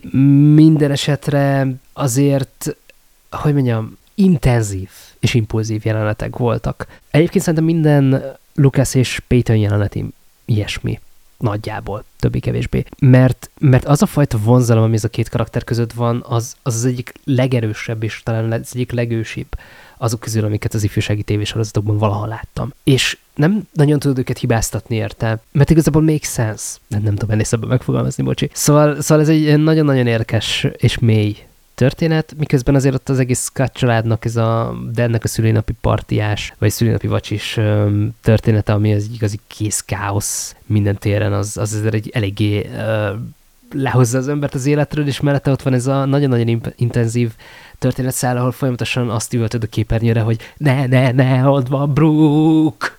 És társaik. Nagyon, nagyon durva érzelmi hullámvasúton megy keresztül a néző, pozitív és negatív értelemben egyaránt. Nem jössz ki úgy, hogy egyébként, hogy csalódnál ebben az epizódban. Ez, ez tényleg egy olyan rész, ami szerintem tökéletesen meg tudja ragadni azt, hogy a One Tree Hill miért volt olyan hosszú távon sikeres, és, és ezért szögezzük le, hogy itt nem is, nem is hiszem, a hatodik évad talán, talán az volt a Q-s évad, az, az meg nagyon hasonló szinten tud erős lenni. És kb. hasonló okokból kifolyólag is egyébként, mint, mint teszi ezt az epizód, úgyhogy, úgyhogy én mindenféleképpen azt mondom, hogy, hogy a One tree a legnagyobb erősség az tényleg abban rejlik, hogy mennyire zseniálisan jól tud dolgozni az érzelmeivel. És, és hogy ez a sorozat ez igazából az érzelmekről szól elsősorban. Aztán a 13. rész az, ami egy brutális dolog volt, hogy a Peyton és Lucas folytatja titokban a kavarást egymással, és stb. Aztán megpróbálnák elmondani Brooke-nak azt, hogy mi a helyzet, anélkül, hogy megbántanák jobban, vagy még jobban belásna magát Brooke ebbe a kapcsolatba, és még jobban megsérülni, mint amennyire valószínűleg meg fog sérülni.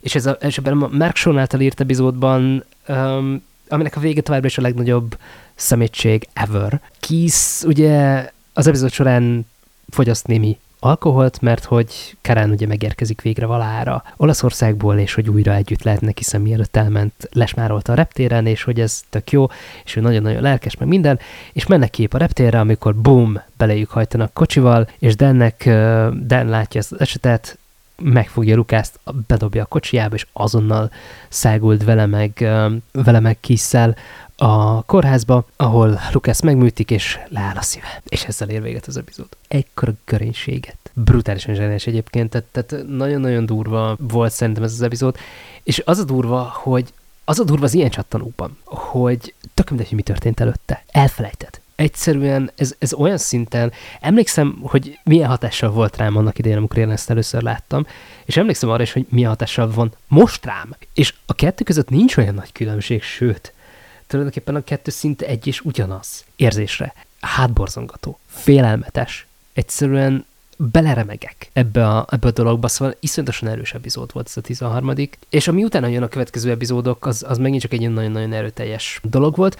Ugye a 11. rész az már tulajdonképpen arról szól, hogy Lucas félig kómában van, túl van a nehezén, Karen megérkezett, ott van a kórházban, meg tudja, hogy Kiss ivott aznap, és hogy tulajdonképpen innentől kezdve Kiss nem is hajlandó találkozni, nem is küldi a francba. Aztán az is kiderül, hogy a biztosítása nem fedezi az egész kezelési költséget, és akkor Kiss, ugye miután ezt megtudja, akkor utána kifizeti az egészet, aminek nyilván oda fog vezetni, hogy csőd szélére kerül, és el kell adnia a vállalkozását, ami egy óriási katasztrófa kategória. Szerintem ez, ez egy pokolyan jó epizód volt.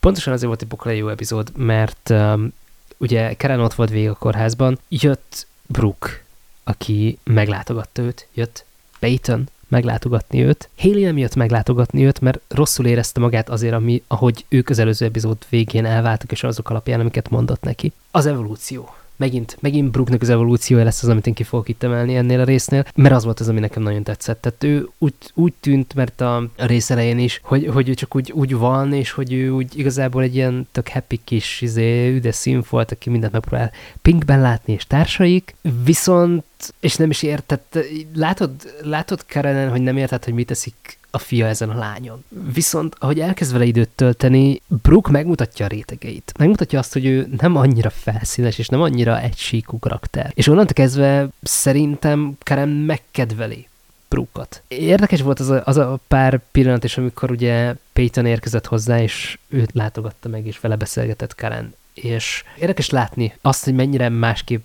bánik a két lányjal tulajdonképpen. Nekem ez volt, ez volt ennek az epizódnak egyértelműen a fénypontja, miközben Deb és Dan továbbra is próbálnak meg elválni egymástól. Szóval, szóval ez egy ilyen nagyon érdekes epizód volt, miközben Nathan is mondott egy olyan dolgot tulajdonképpen Hélinek, hogy, hogy ő eredetileg azért kezdett el kavarni vele, hogy kiszúrja Lukasszal, amit ugye Lukasz meg is mondott neki, rögtön az elején Haley nyilván nem hitte el, és akkor én a Haley nyilván azt mondja, hogy jó, húz a púzsba, meg társaik, és tökéletes volt látni azt, hogy Peyton folyamatosan próbált segíteni Haleynek abban, hogy bemenjen Lucashoz a kórházba, viszont nyilván nem volt képes rá hogy, hogy bemenjen, mert nagyon rosszul érezte magát, és érdekes volt látni azt is, hogy Peyton próbált segíteni Nathannek, hogy ők így egymás kvázi szerelmi életéről beszélgettek, és egymást próbáltak segíteni amit én nagyon szeretek, mint, mint ilyen történetszál, mert tökéletesen jól meg tudtam mutatni azt, hogy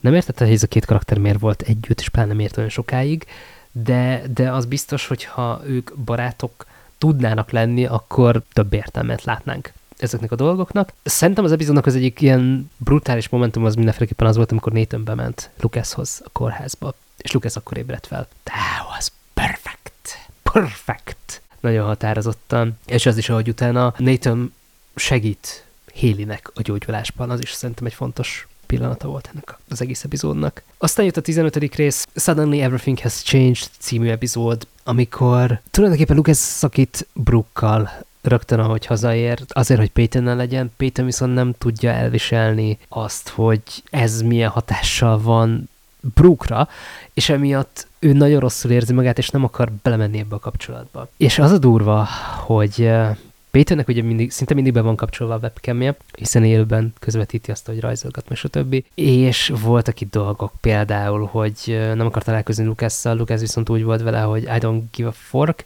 és elment Peytonhöz, majd ott rosszul lett, aztán kórházba kellett vinni, meg stb. És akkor nyilván azt kellett hazudniuk, hogy ez a tengerpart, vagy tenger, a folyóparton talált rá a srácra a lány, hát nem egészen így történt, és hát Brooke nyilván látta, mert Lucas elfejtette kikapcsolni a monitorát, mert hát nyilván ugye 2002-3 környékén azért a gépek még nem kapcsoltak ki 15 perc tétlenség után egyébként, gondolom én.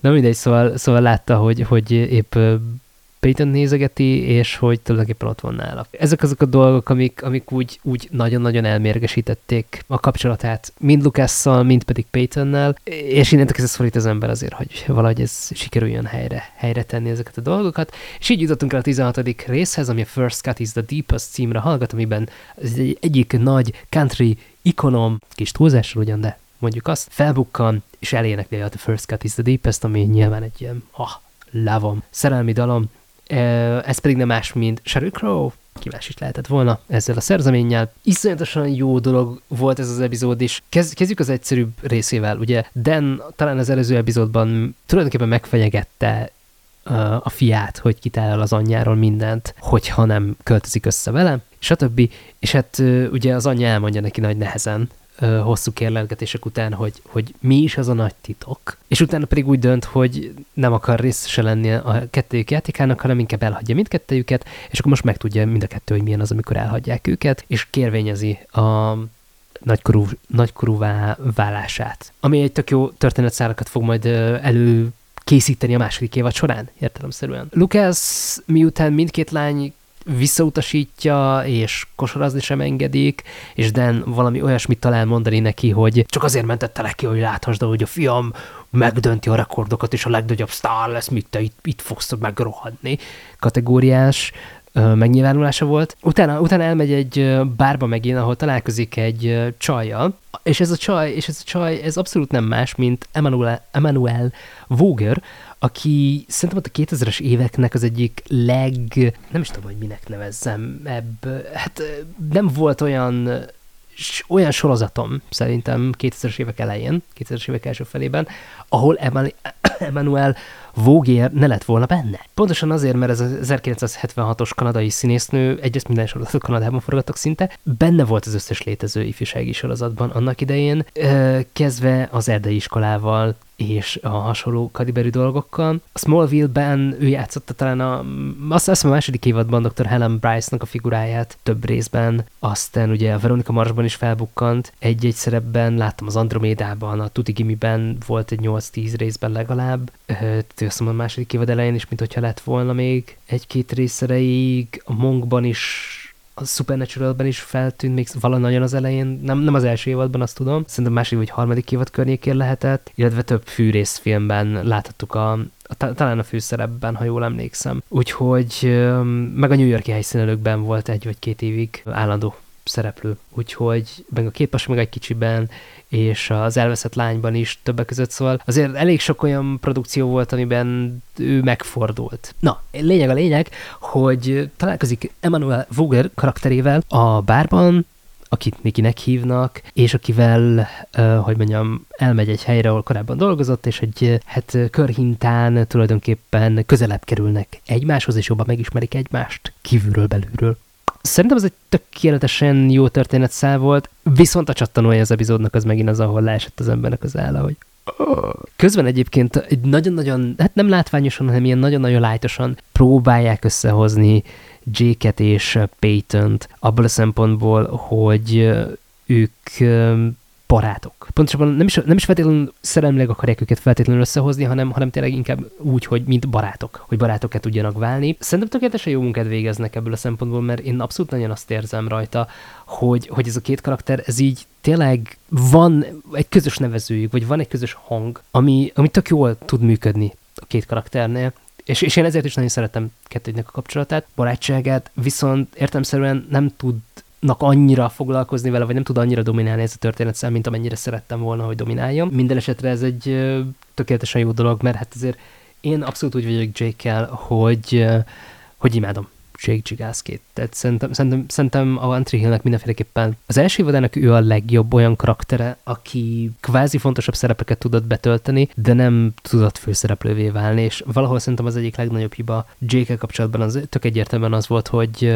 hogy nem tudott főszereplővé válni, vagy nem jött vissza az utolsó epizódok valamelyikébe. Nekem, nekem az továbbra is egy óriási nagy szívfájdalmam, de mindegy. Ennyit a One Tree Hill-ről, és akkor térjünk át az utolsó témánkra is. A Smallville epizódikus nagyon erőteljesen az első évad során. A One Tree Hill az inkább egy serializált történet, a Supernatural pedig valahogy a kettőnek a hibridje, ami tökéletesen durva egyébként, hogyha belegondolok, mert ugye a Smallville az 2001-ben indult, tehát a 2001-2002-ben játszódik az első évada, a One Tree Hill az 2002 vagy 2003-ban indult, és 2003-2004-ben játszódik azt hiszem az első évada, a Supernatural pedig 2005-ben indult, és 2000 6-ban játszódik az első évadának az utolsó pár epizódja. Szóval tulajdonképpen így kvázi két évente elindult egy-egy olyan meghatározó sorozat a WB kínálatában, ami generációkat határozott meg nagyon-nagyon hosszú távon. Szerintem ez, ezért valahol egy ilyen tök érdekes, meg tök izgalmas dolog az, ami a, ami a One Tree Hill, pontosabban ami a supernatural jellemzi. Ugye itt nem is emlékszem, hogy a 16. vagy a 17. vagy 16. vagy 18. részről beszéltem utoljára. A történetben viszont minden esetre szerintem 17-ről nem beszéltem, úgyhogy valószínűleg a 16-ról, mert ugye a 17. volt az a Hell House-os történet, amiben ugye megjelentek a a, a, a hú, mindig elfejtem, a Ghostfacerek, a szellemlesők, azt hiszem ez, ez volt talán az egyik magyar, magyar név, amivel őket illették, és szerintem tökéletesen jól kidolgozott epizódok voltak. De ami szerintem iszonyatosan érdekesé tud tenni ezt az egészet, az az, hogy ugye Smallville epizódikusan indult, 2001-ben az volt a divat. 2003 az még mindig a Lost előtt volt, azt hiszem, szerintem az még pont egy évvel a Lost előtt volt, vagy kettővel, a fele sem tudja, szerintem egyel. Szóval ott már azért elindult valamilyen szinten talán abban az irányban, hogy hamarosan itt a dolgok azok egy kicsit meg tudnak majd változni, és szerintem tökéletesen jól tudta megragadni a Supernatural azt a pontot, amivel tudta ötvözni a dolgot. Ugye a Supernatural az első évad során kb. úgy épült fel mindig, szinte, szinte majd, nem mindig, hogy az évad első fele az, az úgy, az első 5-6 rész az úgy tényleg random, epizódikus, stb. És akkor utána be, bejött mondjuk a hatodik, hetedik rész környékére, ami általában a későbbi évadok során szerintem az új évnek az első epizódja volt. Oda bejött egy ilyen átívelő történetszál, ami itt az első szezon során szerintem a tizedik rész volt, hiszen ott találkoztunk azt hiszem először Meggel, és miután bejött Megnek a figurája a tizedik részben, utána legközelebb a tizenhatodikban találkoztunk vele, a Shadowban, ami szerintem egy finoman szólva is mennyien zseniális epizód, utána pedig hol is találkoztunk vele legutóbb? Talán 18 nem, 10, 20. részben találkoztunk vele legközelebb, viszont, viszont egy résszel előtte, tehát 19. az már megint egy átfogó történetszál volt, ha jól emlékszem, de lehet, hogy ez is, nem, az is a 20. rész volt. Ha, Jaj, de nagyon össze, összefonódnak nekem a dolgok. Mi volt a 19. részben? A 19. Uh, rész, az a 19. Igen, tényleg a 20. Igen, tehát ez a na, nagyjából így, így a 4-5 epizód az, ami átívelő volt a supernatural mindig is, így az első évadok során, és általában tök jól állt neki egyébként ez a stílus, mert így a, mindig a szezon vége volt az, amire felpörögtek a dolgok, és onnantól ez az ember így wow, kategóriás dolgokat tudott kiváltani magából, és én ezért imádom annyira a supernatural az utolsó három részét, amiket szerintem általában azért Cezarbe együtt megnézni, nem egyben megnézni, mert uh, brutálisan jó részek. Arról a csatornán is beszéljünk majd, vagy pontosabban, hogy fogok hamarosan átérni. Szóval induljunk, induljunk a 17. résztől, aztán haladjunk gyorsan. Uh, megpróbálom tényleg ezt most nagyon röviden, mert megint elbeszéltem az időt a Smallville-ről és a Tree miközben azért a Supernatural az, ami what? Beszélni kéne. A supernatural a 17. epizódja az a Hell House címre hallgatott, és ez volt a szellemlesőknek, az az I.J. Buckley-nak és Travis Westernek az első epizódja, amikor felbukkantak, mint azok a fúszerek, akik híresek szeretnének majd lenni, azáltal, hogy uh, lencse kapnak szellemeket. És ez is egy olyan epizód volt, amiben ugye a túlpák szerepe, azt hiszem eléggé fontossá tudott válni. Nagyon, nagyon érdekes volt ez a, az egész ilyen Haunted House jellegű történet, ez a szellemmel, Mordecai-nak a szellemével, aki, aki egy fickó volt, aki megölte a hat lányát a 30-as években. Nagyon-nagyon érdekes volt az egész epizódnak a felépítése, hogy, hogy a srácok, amikor megtalálják ezt a weboldalt, amit Mordecai legendájának szenteltek, amit ugye szellemlesők indítottak el, hogy, hogy azok mennyire, hogy tudják formázni tulajdonképpen ennek az egésznek a lehetőségét, tehát hogy, hogy mit tud, vagy mire képes ez az adott szellem és társaik. Szóval szerintem ez egy tökéletesen jó epizód volt, nagyon ügyesen tudta bemutatni azokat a dolgokat, amik ahhoz kellettek, hogy, hogy ez egy úgy tudjon egy pokolyan jó filler epizód lenni, mert ez, legyünk őszintén, ez tényleg az volt, úgy tudjon egy nagyon-nagyon filler epizód lenni, hogy annál sokkal több legyen. És én ezért szeretem nagyon ezt a, az epizódot. Aztán a 18. rész az az volt, amikor gyerekek egy kis Wisconsin kisvárosban folyamatosan kómába estek, és például szerintem ez is egy ilyen tök érdekes dolog volt, ugyanis ez volt az ez volt egy olyan epizód, amikor ugye megtudtuk, hogy Deannek vannak olyan eltitkolt dolgai szem elől, amik, amikre ő sem feltétlenül büszke elsősorban, és hogy hibázott, és hogy ő is szokott hibázni. Tök érdekes volt szerintem az, ahogy ezt így sikerült nekik felvázolni, ugyanis ez volt az epizód megint csak, amiben John winchester is találkozhattunk. Aztán nem is tudom, hogy ki volt még, aki, aki nagyon-nagyon jellemzően szerepelt ebben a történetben. Mindenesetre ez egy tök érdekes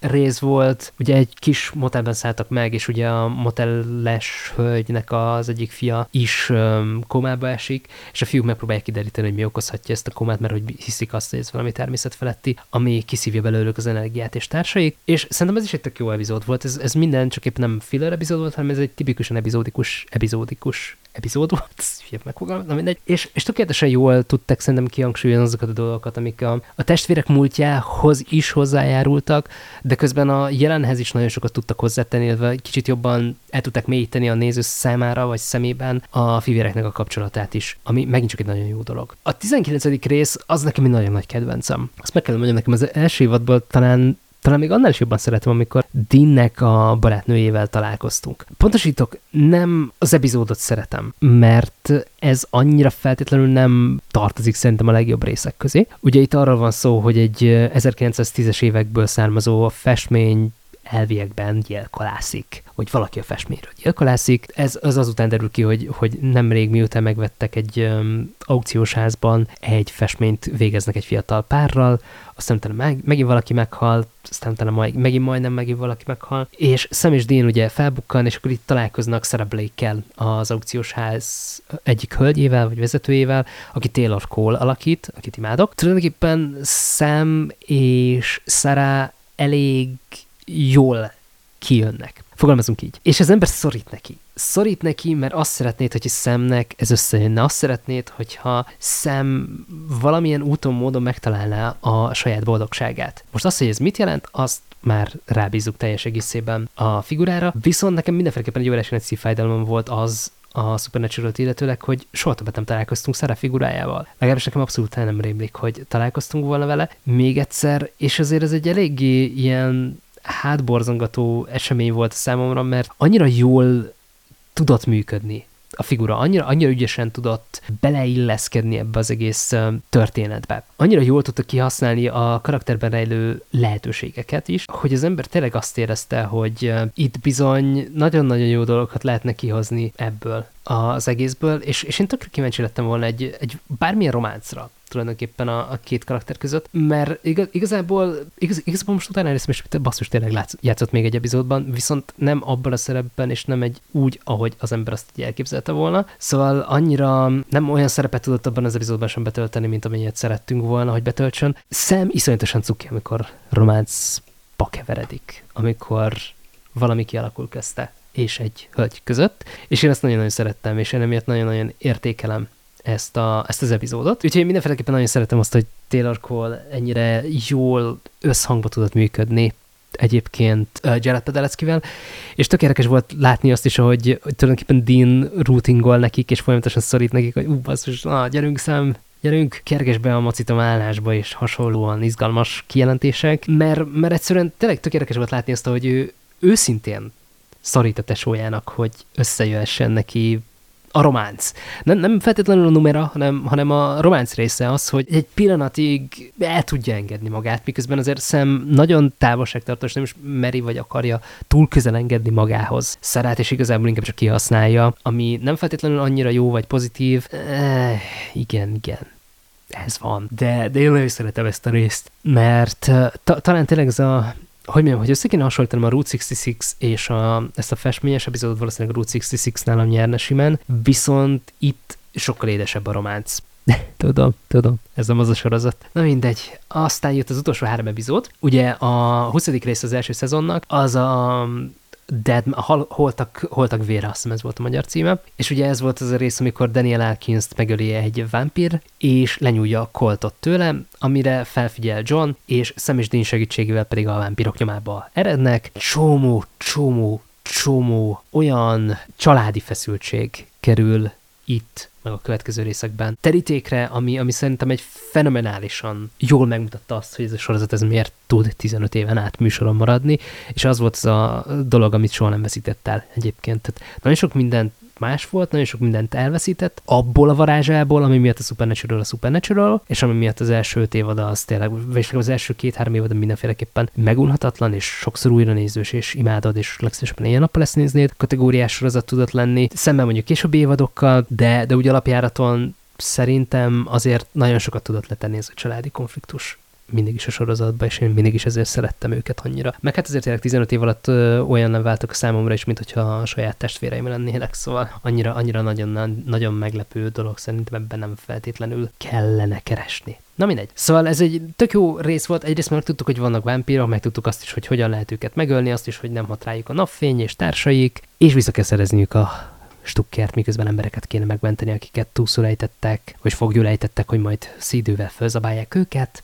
Hát, nagyon röviden valami ilyesmi volt ez a, ez a Holtak vére című epizód, szerintem zseniálisan, zseniálisan jól volt megoldva, és utána megkaptuk a Salvation című epizódot, ami azért volt egy iszonyatosan érdekes, mert ez volt az a rész, amikor, amikor ugye végre először igazán szembe találhatják magukat a sárga szeművel.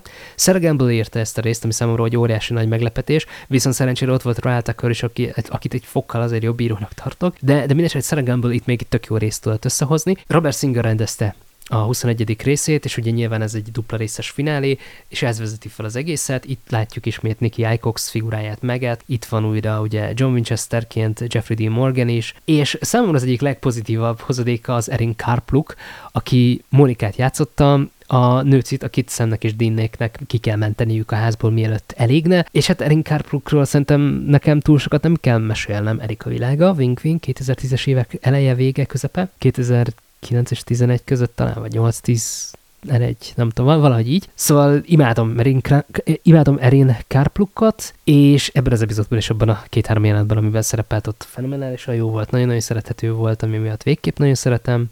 Hmm. Tökéletesen jó volt ez az epizód, ugyanis Sam végezni akart a démonnal minden áron, és képes lett volna visszamenni egy égőházba is azért, hogy ezt megtegye, mert majdnem elkéstek.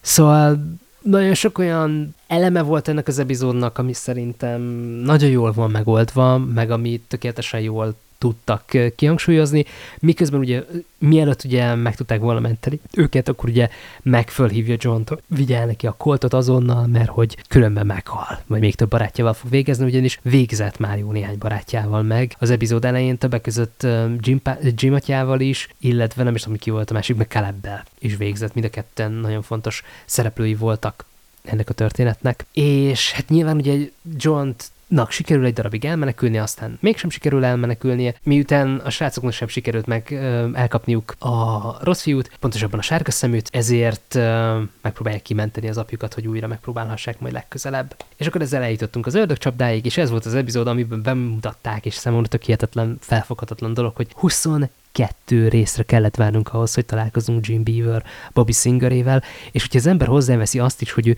tulajdonképpen azért jelent meg a sorozatban, mert hogy a fiúknak szüksége volt segítségre, viszont a kilencedik részben megismert médium színésznőjével nem tudtak összeegyeztetni, ezért ő nem tudott beugrani, ezért szükség volt egy másik karakterre, és így született meg Bobby Singer figurája, aki a következő 15 év legmeghatározóbb szereplői közé tartozik. Szinte teljes mértékben hihetetlen szerintem. Ez a, ez a dolog, és tök érdekes volt látni szerintem ezt az epizódot, ahogy, ahogy itt folyamatosan küzdenek, vagy ahogy megpróbálják szem, uh, szem megpróbálják kiűzni megből a démont, és hát nyilván, hogy, hogy kiűzöd a démont, akkor Nicky Coxnak a teste az meg fog halni, hiszen kiesett mégiscsak egy emeletes épületből, és kvázi csak a démon tartotta életben.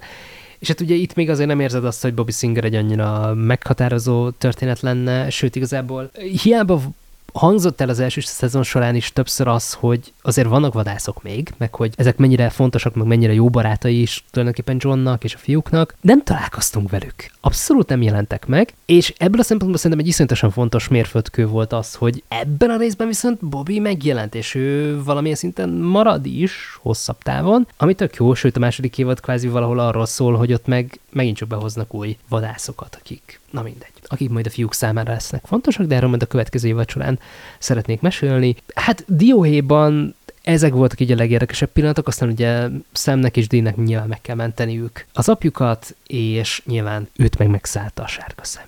És jön az epizódnak a legnagyobb csattanója, ami után az ember nem találja a helyét a világban, mint ahogy tettem ezt én is az angol érettségim előtt körülbelül. Tisztán emlékszem arra, hogy milyen hátborzongató érzés volt, és az a durva, hogy így tizen sok év távlatából is még mindig ugyanolyan hátborzongató, és még mindig ugyanannyira sokkal, mert épp benne vagy egy jelenetben, és, és az a durva, hogy, hogy tulajdonképpen ugyanaz történik itt is, mint a, a One Tree a 13. részében. És mind a kettő sokkal. És mind a kettő azért sokkal, mert annyira durván hatásosan van felépítve, és annyira jól van megcsinálva az egész, annyira átjön minden benne, aminek át kell jönnie. Szóval én nagyon-nagyon elégedett voltam mindig is a fináléval, sőt, igazából én azért sem szerettem nagyon sokszor újra nézni ezt az egészet, mert hogy én hátborzongatónak tartom mind a mai napig azt, hogy ez a szezon ez véget ér, az, amilyen képekkel véget ér, az, ami az utolsó, nem is tudom, két-három percben történik, az, az nekem egy ilyen nem tudom felfogni kategóriás dolog, és, és tényleg tök durva belegondolni, hogy, hogy azért most már jó, 20 év még nem, de azért 15 biztos, hogy eltelt, és még mindig ugyanúgy megráz. És ugyanúgy csak pislogok és bámulok a monitorra, és, és nem tudom elhinni, hogy mit látok, vagy mi történt. És ez hátborzongató érzés. Ez a, ez a fajta érzés, amit szerintem ma már nagyon másképp tudunk megkapni, és nem feltétlenül ugyanúgy tudjuk átélni ezeket a dolgokat, mint, mint ahogy ezt a, te, tört, történt annak idején, amikor még ezek újdonságnak számítottak, és amikor egy karakter élete, élethalál közé került, akkor az még talán számított, vagy nyilván tudtad, hogy nem számít, de, de ma már nincs meg az a súlya, vagy nincs meg olyan, nem úgy tudják ábrázolni, hogy olyan legyen a súlya. Szóval nagyon-nagyon nehéz szerintem ezt így rendesen feldolgozni. Minden esetre én imádom ezt az egészet. Imádom, tényleg. Szóval az első évad ennek a befejezés, az, az szerintem maga a tökély minden szempontból. Úgyhogy nem, nem lehet betelni ezzel a sorozattal. Továbbra is ezt mondom. És te hogy látod, kedves barátom, nézed a Smallville-t, a One Tree Hill-t, vagy a Supernatural-t, és ha igen, akkor hogy vélekedsz ezekről a sorozatokról? Mik azok a dolgok, amiket neked bejönnek, mik azok a dolgok, amiket imádsz, vagy éppen utálsz bennük, kik azok a karakterek, akikkel a legjobban tudsz azonosulni, és neked milyen tempóba megy az újranézése a kedvenc sorozataidnak manapság. Beszélgessünk ilyesmikről és minden egyébről lent a kommentekben vagy Discordon. Találkozunk legközelebb, addig pedig popkultúrában nagyon gazdag hetet kívánok! Frazier has left the building.